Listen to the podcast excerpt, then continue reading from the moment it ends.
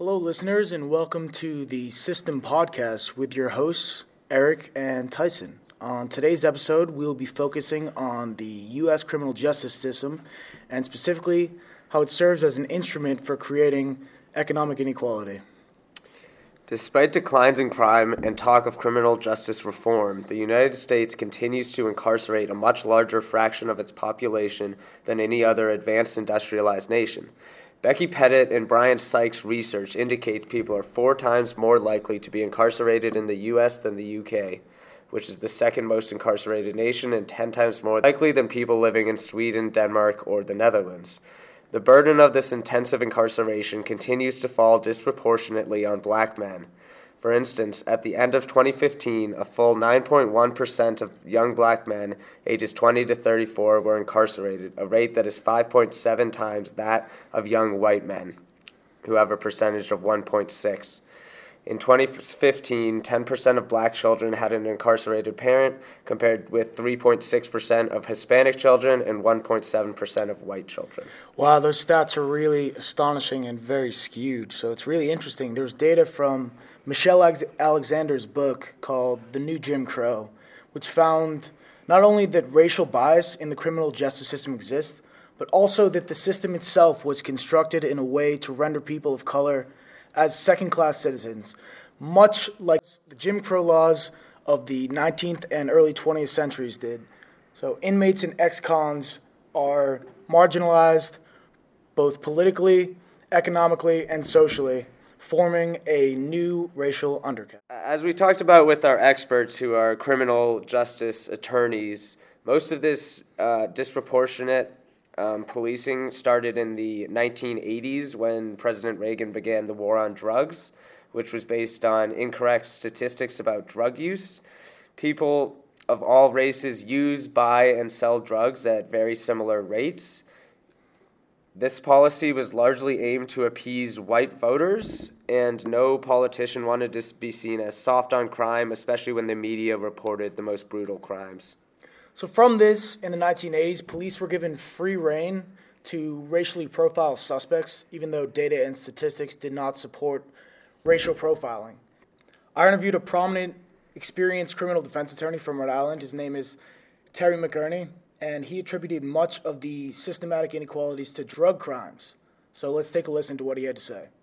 If you want to do a racial breakdown, it would seem to me, depending on what kind of charge is, some of them are, I would say, race neutral. You would mm. agree, like yes, domestics. I'd say domestic. We do a lot of domestic DUIs. Those are definitely race neutral. Yep. Yeah, just as many black, white, Hispanic, Asian. Um, anyone can get drunk. Anyone can get into an argument. That has absolutely, I say, basically race blind. Yes. Mm. I would say narcotics is definitely leans more towards uh, Hispanic and, and African Americans.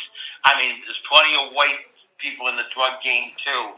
But the socioeconomic. That's what I was telling them. It's more socioeconomic. But I would say drug cases are definitely lean stronger towards Hispanic and, and African Americans, and the, the other cases are pretty much uh, race neutral. I'd say the gun cases maybe a little more African Americans, more, yeah. and that's also socioeconomic. Most of them are project kids if and gang kids uh, who live in the projects, and guns seem to be more, for some reason, readily available to them. Mm. Just to be clear, though, I don't think neither Terry nor I would ever say that race is a causal factor in this. It's not like if you are Hispanic that leads you to a tendency to do drugs. We're of course, yeah, of course, yeah. No, I understand. More of if you fall in hard economic times, they are more apt to look for shortcuts, more apt to do things that it's more it's more socio it's correlational, not causal. Thanks, Terry. Furthermore, low income blacks and Hispanics cannot defend themselves in courts. They historically cannot afford decent lawyers and thus will be convicted of the same crimes whites are committing who are able to get the charges dropped with a good lawyer. Mandatory minimums in sentencing lead to absurdly disproportionate sentences for poor minorities. Probation and parole are almost impossible to adhere to, leading most offenders back to jail. Mandatory sentences give no choice to judges, even if they wish to be lenient. People who commit minor crimes end up with incredibly harsh punishments. Later, tragically, their status as a felon, which limits their ability to provide for themselves and their families, may force them to break the law again. A study found that 68% of people released from jail were back in jail within three years for a new offense, most being minor offenses. Parole is also difficult because of the stringency of the rules and the ease with which people can be thrown back into jail. So I spoke to a criminal defense attorney in Rhode Island. His name is Richard McNeils.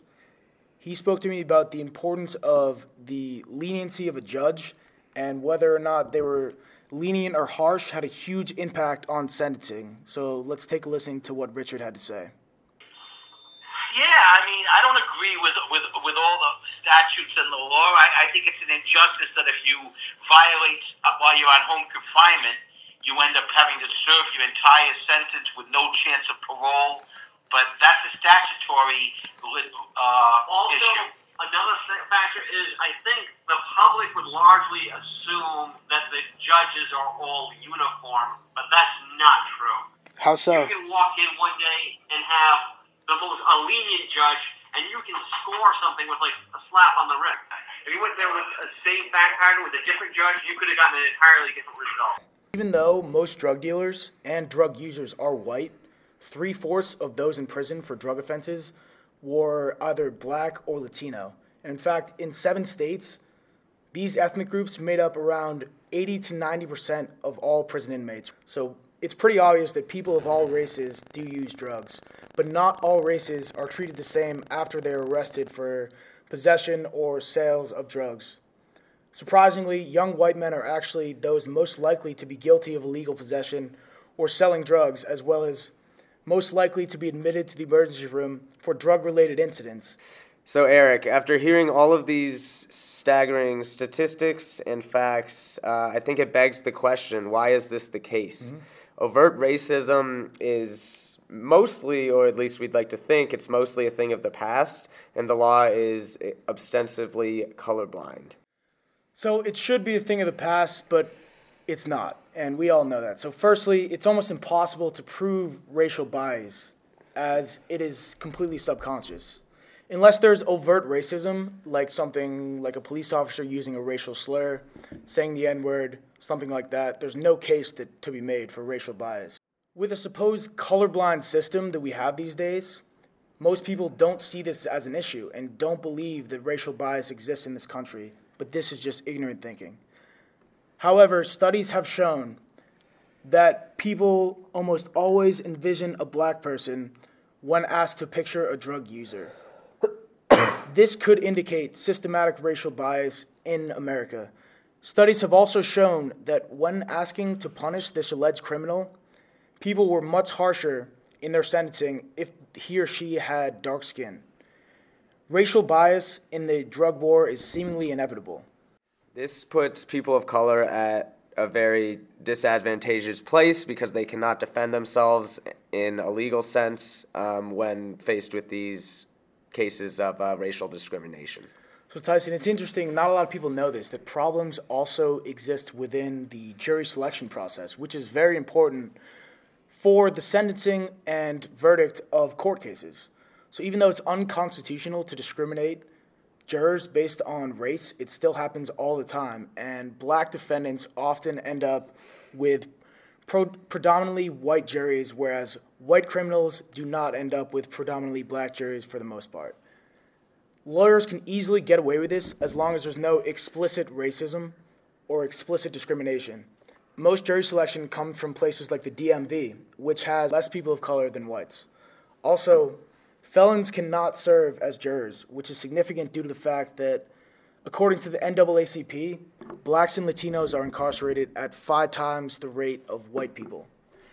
Prosecutors can get away with absurd reasons for excluding jurors, and to go on top of that, the Supreme Court has done nothing to preclude this practice from happening. Well, prosecutors have the most power. Clearly, police have the most discretion.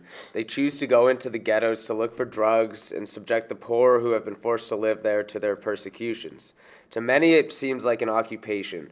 The police are very militarized and hostile. Some people claim it is easier for them to police there because there are more public transactions. However, the incentives to deal drugs are so great that one dealer will just replace another, and the war on drugs is going nowhere and is doomed to fail. In Ferguson, one in eight people, one in eight white people are pulled over. That's the rate. And to compare that, one in two black people are pulled over. So basically, black people are four times more likely to be pulled over in Ferguson, Missouri than white people are. If this is not an example of racial bias, I don't know what is. So to go building off of that, the majority of white drivers, 68% of white drivers, were stopped for moving violation, while the majority of black drivers, 57% of black drivers, were stopped for license or equipment issue. So research has shown that although blacks are more likely than whites to have vehicle code violations, this difference does not account for the disproportionate rate of stops for non moving violations. So after making a stop in Ferguson, Missouri, Ferguson police searched 12% of black drivers' cars in contrast to 7% of white drivers' cars. So that's almost double the rate of search for black drivers than white drivers. Despite the high rate of stops and searches for black drivers, police had a lower contraband hit rate when searching black drivers' cars compared to white drivers' cars. So this means that even though white drivers were searched less often, they found drugs more often than they did in black people's cars. Yet blacks were twice as likely as whites to be arrested during a traffic stop 10% for blacks and 5% for whites. Again, double the amount. Two factors account for this disparity. First, by searching such a high proportion of black drivers, officers found contrabands on a similar share of black drivers as white drivers, but on a smaller proportion of black drivers that they searched. The most influential factor, though, was that black drivers were more likely to have arrest warrants compared to their white counterparts. This has to do with the systematic racism and systematic inequality which oppresses black people in this country. Black drivers were also more likely to have these warrants in part because of unpaid fines related to their disproportionate exposure to traffic enforcement. However, I do believe the scrutiny and the the uh, enforcement by police and law enforcement is definitely a little more disproportional towards African Americans, Hispanics, Asians, and people in lower socioeconomic positions. So, with people of color facing so many misdemeanor and felony arrests, when prisoners are released from jail, they face a harsh reality of limited opportunities and a tough life on the outside. Most felons can't even get public housing, and of course, they can't vote. Most felons, ex felons, I should say, are not eligible for public assistance like food stamps or welfare that help people who are poor or struggling in America. Most have trouble finding work because admitting you're a convicting felon is tantamount to not even bothering to apply. Furthermore, the shame and stigma attached to being a felon is psychologically oppressive. Since most felons are black and Latino, they are disproportionately disadvantaged by this system, which is sad to admit. So, to wrap this up, um, as a result of all the things that we've talked about today, people of color are disadvantaged at almost every stage of the U.S. criminal justice system. They are more likely to be stopped, searched, and arrested.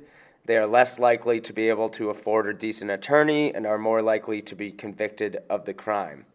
Once released, they have few opportunities economically or socially, and as a result, inmates and ex convicts, especially those who are people of color, are marginalized politically, economically, and socially, which creates inequality in America.